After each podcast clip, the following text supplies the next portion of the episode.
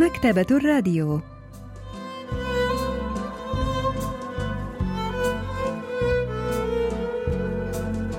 أهلا وسهلا بكم في حلقة جديدة من البرنامج الأسبوعي مكتبة الراديو الذي نستعرض من خلاله كتابا جديدا كل أسبوع.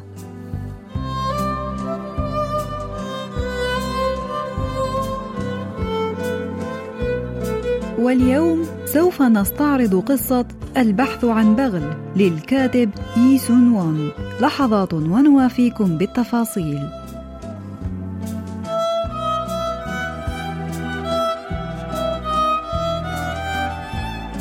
نشرت قصة البحث عن بغل للكاتب إيسون وون عام 1996 وفي القصة نرى الراوي إيسوهو الذي يعمل كاتبا يكتب مقالا للعمل عن قرية بونغ بيونغ ليساعد الناس على فهم قصة عندما تتفتح زهور الحنطة السوداء للكاتب إيهيو ثوك قال الراوي هل تريدني أن أذهب إلى بونغ بيونغ وأن أكتب عن شيء تافه كالبغال؟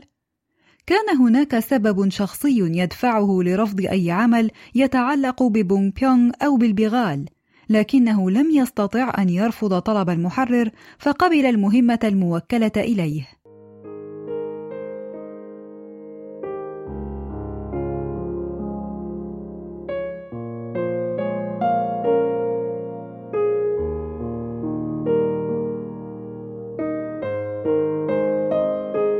ولدت عند الممر الجبلي المعروف باسم ديغوان ليونغ ونشأت وأنا أشاهد الجبال وأشرب المياه هناك لكنني لم أتخطاها مطلقا. كانت المرة الأولى التي أعبر فيها الممر الجبلي في صيف عام الأول في المدرسة الإعدادية. غامرت بالخروج بحثا عن قريبتي التي كانت أكبر مني والتي كانت تعمل في مكتب بريد بونغ بيونغ لكن لسوء الحظ كنت لا أزال صغيرا ولم أكن أعرف أن ذلك الممر الجبلي الذي عبرته كان خلفية قصة إيهيوسوك الشهيرة باسم عندما تتفتح زهور الحنطة السوداء. هكذا بدأت مهمة إيسو هو لكنه لم يروي كل الحقيقة فعندما عبر الممر الجبلي حين كان طالبا في المدرسة الإعدادية لم يكن يبحث عن قريبته بل كان يبحث عن عمه الذي كان قد فر من المنزل قبل عدة أشهر. كان عمر عمي يتجاوز الأربعين عاما. لكن لم يكن له أبناء. كان قد تزوج منذ أكثر من خمسة عشر عاما لكن زوجته لم تنجب له أي ذرية. كانت الحالة الوحيدة التي يناديه الناس فيها بالأب هي المرات التي كان فيها بصحبة بغله. وكان مناداته بأبي البغل يقع في أذنيه وقع أسوأ الإهانات.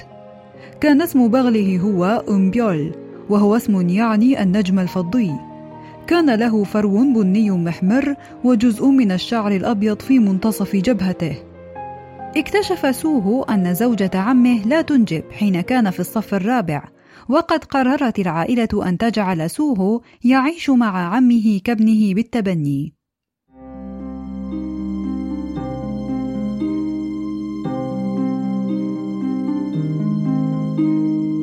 أفهم سبب اجتماع الكبار بصورة متكررة في منزلنا إلا بعد أن بدأ الجيران ينادونني بالابن المتبنى لأبي البغل. وقع اختيار جدي وعمي علي لأننا ابن الأكبر للأسرة لا يمكن أن يعيش كابن متبنى، ولذلك كان عليهم الاختيار من الأشقاء الثلاثة الأصغر. سألت والدتي بعدما اكتشفت أنهم اختاروني كابن متبنى لعمي: لماذا أنا؟ لم لم يختاروا أحد إخوتي؟ قالت لقد طلبك عمك لم نختر إرسالك إلى هناك بأنفسنا.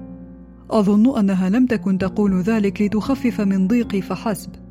كانت تخبرني بالحقيقة. كان ثاني أكبر أشقائي في الصف التاسع في ذلك الوقت ولذلك لا بد أنه أدرك ما كان يحدث في العائلة. ولا بد أنه رفض بصورة قاطعة حاسمة أن يذهب ليعيش في منزل عمي كابن متبنى. ولا بد أن عمي كان يعرف ذلك فاختارني لأنني كنت صغيرا ساذجا لا أدرك ما يجري حولي وهو ما سيجعل الأمور تسير بسلاسة. قلت أنا لن أعيش هناك كابن متبنى. قالت أمي لم يطلب منك أحد العيش هناك إلى الأبد. كل ما في الأمر أنك يجب أن تجري لهم المراسم الجنائزية وما شابه في المستقبل. قلت لكنني لازلت أرفض أن أذهب. لكن الخيار لم يكن لي عندما توفي جدي بصورة مفاجئة في ذلك الخريف، كان علي أن أرتدي ملابس الحداد الرسمية وأن ألعب دور الابن الوحيد في بيت عمي. لكنني ظللت أصر بعد ذلك أنني أرفض لعب دور الابن المتبنى. لم أكن أريد أن أكون ابنا متبنى لأي شخص، وخاصة إذا كان الأب بالتبني يلقب بأبي البغل. حتى سائق العربة التي تجرها الثيران كان يحقر من شأن عمي ويلقبه بأبي البغل فماذا عن بقية أهل القرية؟ قلت لها لن أكون ابنا بالتبني مطلقا أخبروه أن يتراجع عن هذا القرار كان من المحرج بالنسبة إلى سوهو أن يكون ابنا بالتبني وما كان يزيد الطين بلة هو أن الأب المختار كان يلقب في القرية بأبي البغل البروفيسور بانغ مينهو أستاذ الأدب الكوري بجامعة سيول الوطنية يحدثنا عن سبب إصرار الراوي على رفض لعب دور الابن المتبنى.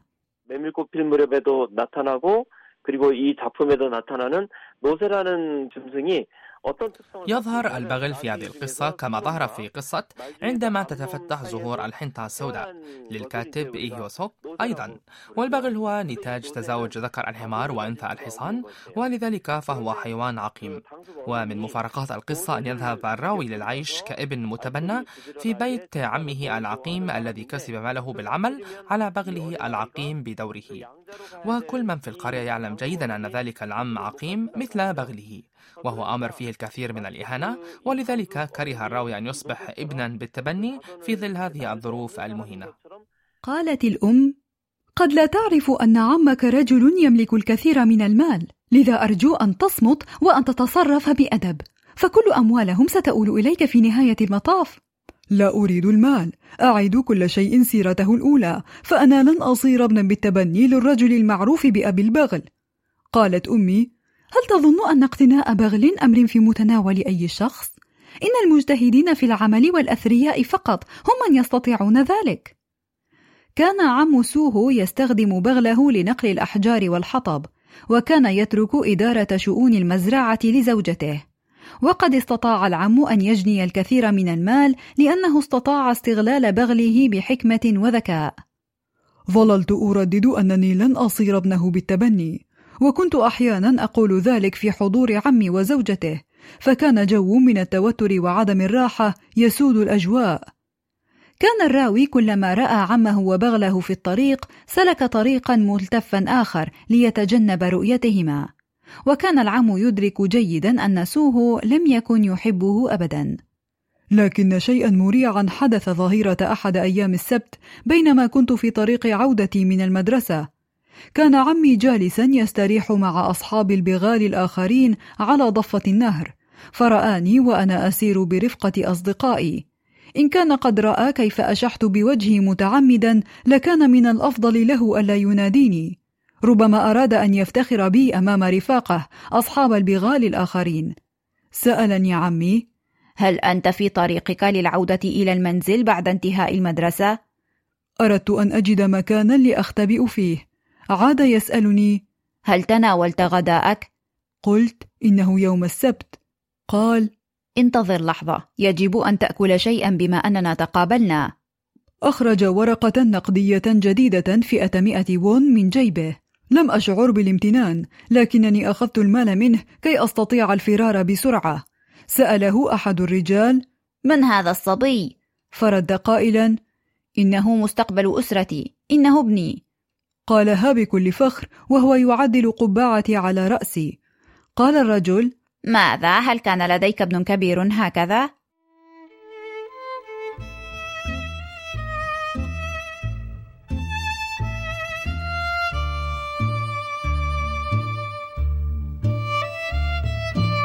شعرت بالغثيان عندما سمعته يقول إنني ابنه. أعدت المال إليه وقلت لا لن أكون ابنك بالتبني بعد اليوم. وعندما رفض أن يسترد النقود مني ألقيتها عند قدميه وركضت مبتعدا وأنا أحمل حقيبتي المدرسية تحت ذراعي. أخبرت أصدقائي إنه أحد أقاربي وأنه يحاول إغرائي كي أصبح ابنه بالتبني لأنه كان عقيما لا أولاد له. وتحديتهم أن يأتوا بأي أحد في القرية لا يعرف أبي الحقيقي أو أن يدعي أي شخص بأن أبي يعمل على بغل. منذ ذلك اليوم بدأ عم سوهو في معاقرة الخمر كل ليلة. وفي يوم من الأيام اختفى من القرية. لم يعد إلى منزله لمدة ثلاثة أشهر متواصلة. راح والد سوهو يبحث عن عمه في كل مكان وسمع أنه كان يقيم في مكان لمعالجة الأخشاب في مكان ما في بونغ بيونغ.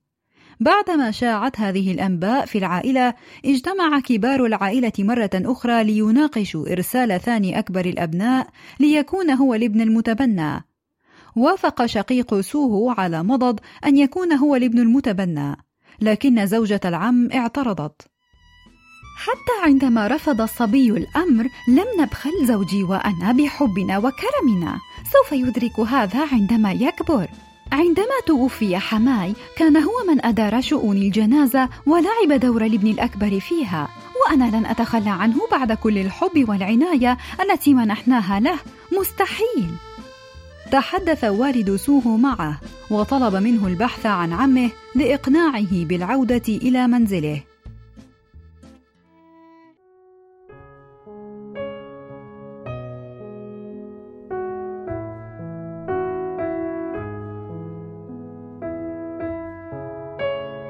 اصطحبتني زوجة عمي إلى حدود القرية في اليوم التالي. لم أكن أريد ارتداء الزي المدرسي لكن الكبار أصروا أن أفعل مدعين أنه يجعلني أبدو أفضل.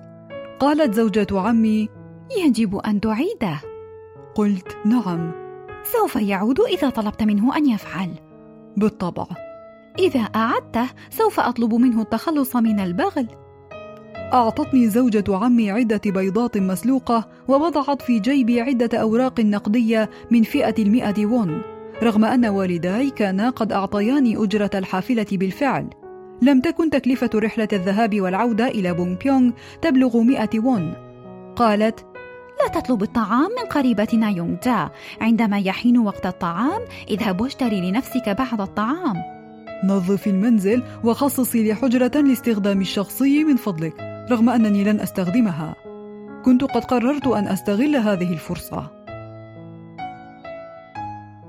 이렇게 이제 아이가 그 집을 가출해 버린 떠나 버린 أخبر سوهو زوجة عمه أن تعد له حجرة لاستخدامه الشخصي في المنزل وهو في طريقه للبحث عن عمه أو والده بالتبني وهو ما يرينا أن الصبي استطاع التخلص من إحباطه والفرار من الضغوط كما قد تقبل أخيرا الوضع وقبل أن يكون ابنا بالتبني لعمه وهو ما يرينا أنه قد نضج إلى حد كبير. فبدلا من الغرق في الإحساس بالخجل والإحباط استطاع أن يتفهم موقف والديه بالتبني وقرر أن يقبل مصيره. وقراره الجديد يتضح في طلبه من زوجة عمه حيث طلب منها أن تخصص له حجرة في منزلهم للاستخدام الشخصي. وهذه القصة تروي لنا كيف نضج ذلك الصبي الصغير. بعدما وصل سوهو إلى بونغ بيونغ ذهب يبحث عن قريبته التي كانت تعمل في مكتب البريد وعرف منها أن عمه يقيم في مطعم وسط السوق ذهب سوهو إلى السوق مباشرة وراح يسأل عن السيد لي صاحب البغل سألته امرأة وما صلتك به؟ إنه والدي أنت تعني ذلك الرجل ذا الأنف البارز والشامة على وجنته صحيح؟ نعم لا أظن أنه نفس الرجل الذي تبحث عنه فلقد قال إنه ليس لديه أبناء. بلى إنه هو. أخبرته المرأة العاملة في المطعم أن الرجل المذكور قد ذهب للعمل في ساحة معالجة الأخشاب في الجبل وأنه سوف يعود بعد يومين. قرر الصبي أن ينتظره هناك بدلا من الذهاب للبحث عنه في عمق الجبل.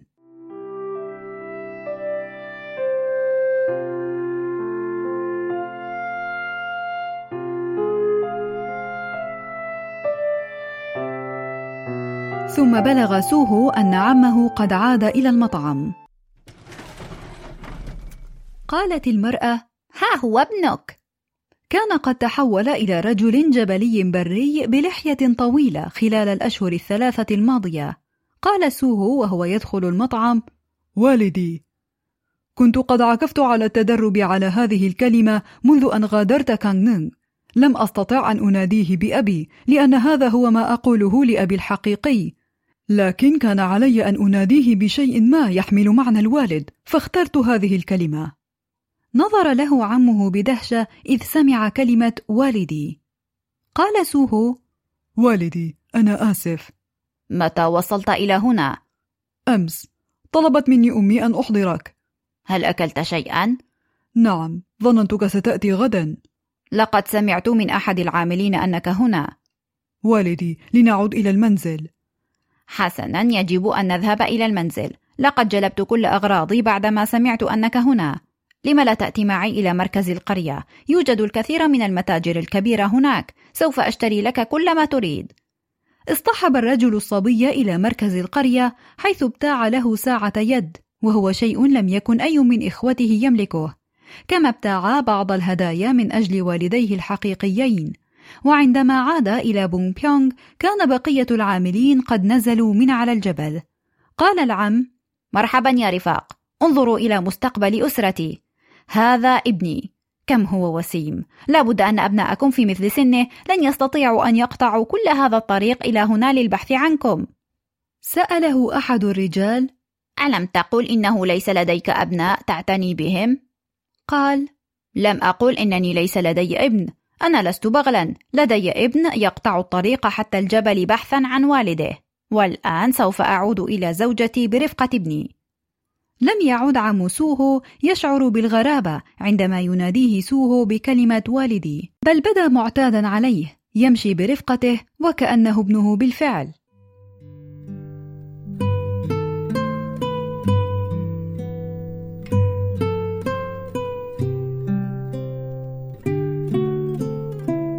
سرت مع والدي طوال الليل. لم يكن القمر ظاهرا تلك الليلة لكن النجوم كانت تلمع بوضوح. لم أمانع رائحة الكحول المنبعثة من فمه.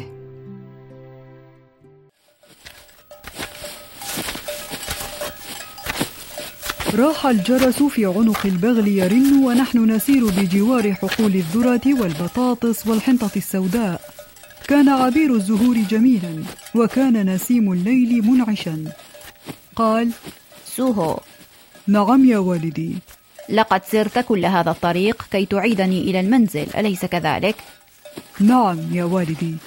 أتيت لأنني أبوك؟ نعم يا والدي.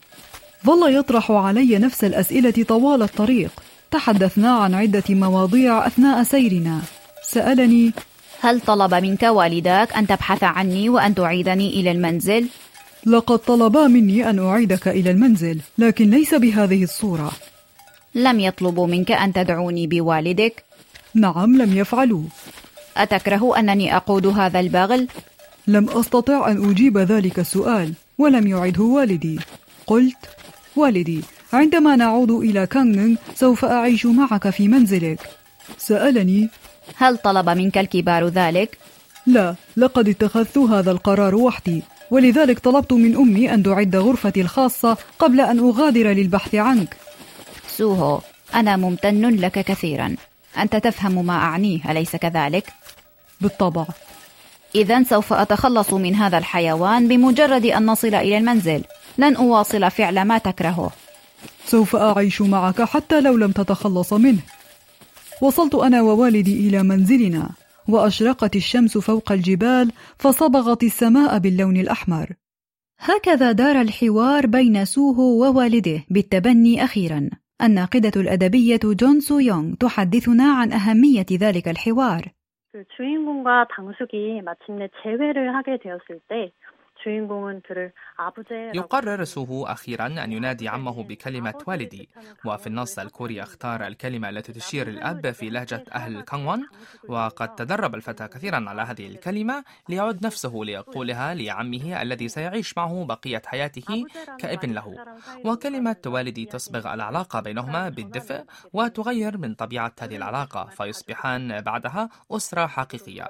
والمشهد الذي يحدث فيه هذا الحوار الذي يشكل نقطة التحول تحول في علاقتهما يحدث على خلفية ليلة جميلة تلمع فيها النجوم وتبعث الأزهار رائحتها العطرة التي يحملها نسيم الليل المنعش. ولذلك كله نجد أنه بعد ذلك المشهد تختفي تماما كلمة العم وتحل محلها كلمة الوالد عند الإشارة لوالد سوهو بالتبني. عندما كان سوهو في الصف التاسع أصيب البغل أثناء العمل في موقع بناء ومات بعدها بفترة بسيطة.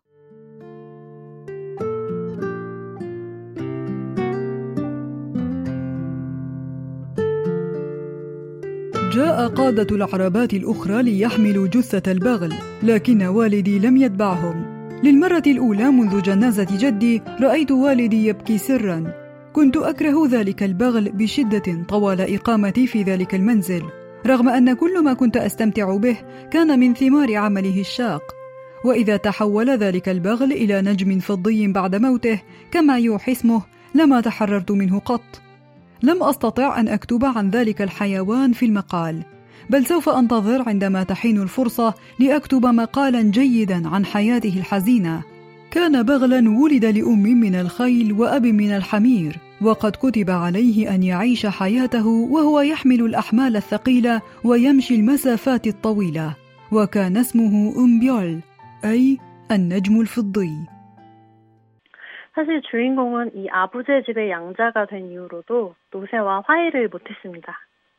자기를 먹이고 길렀던 모든 것이 لم يتقبل سوهو البغل حتى بعد انتقاله للعيش في منزل والده بالتبني ولم يدرك إلا في وقت متأخر أن كل ما استطاع الحصول عليه في حياته هو من ثمار العمل الشاق لذلك البغل. وقد قال إنه لا يستطيع التحرر من البغل لأنه لم يستطع أن يتخلص من إحساسه بالذنب. وفي العنوان الكوري البحث عن بغل اختار الكاتب كلمة مال التي تعني آه، مال التي تعني حصان أو كلام وهو ما يشير إلى أن الراوي يتذكر يتذكر البغل أونبيول ويتذكر أيضا الكلمات والحوارات التي تقاسمها مع أبيه بالتبني.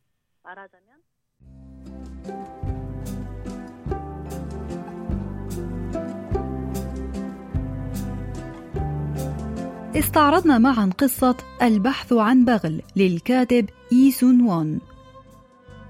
وإلى اللقاء في الأسبوع القادم مع كتاب جديد ومبدع جديد.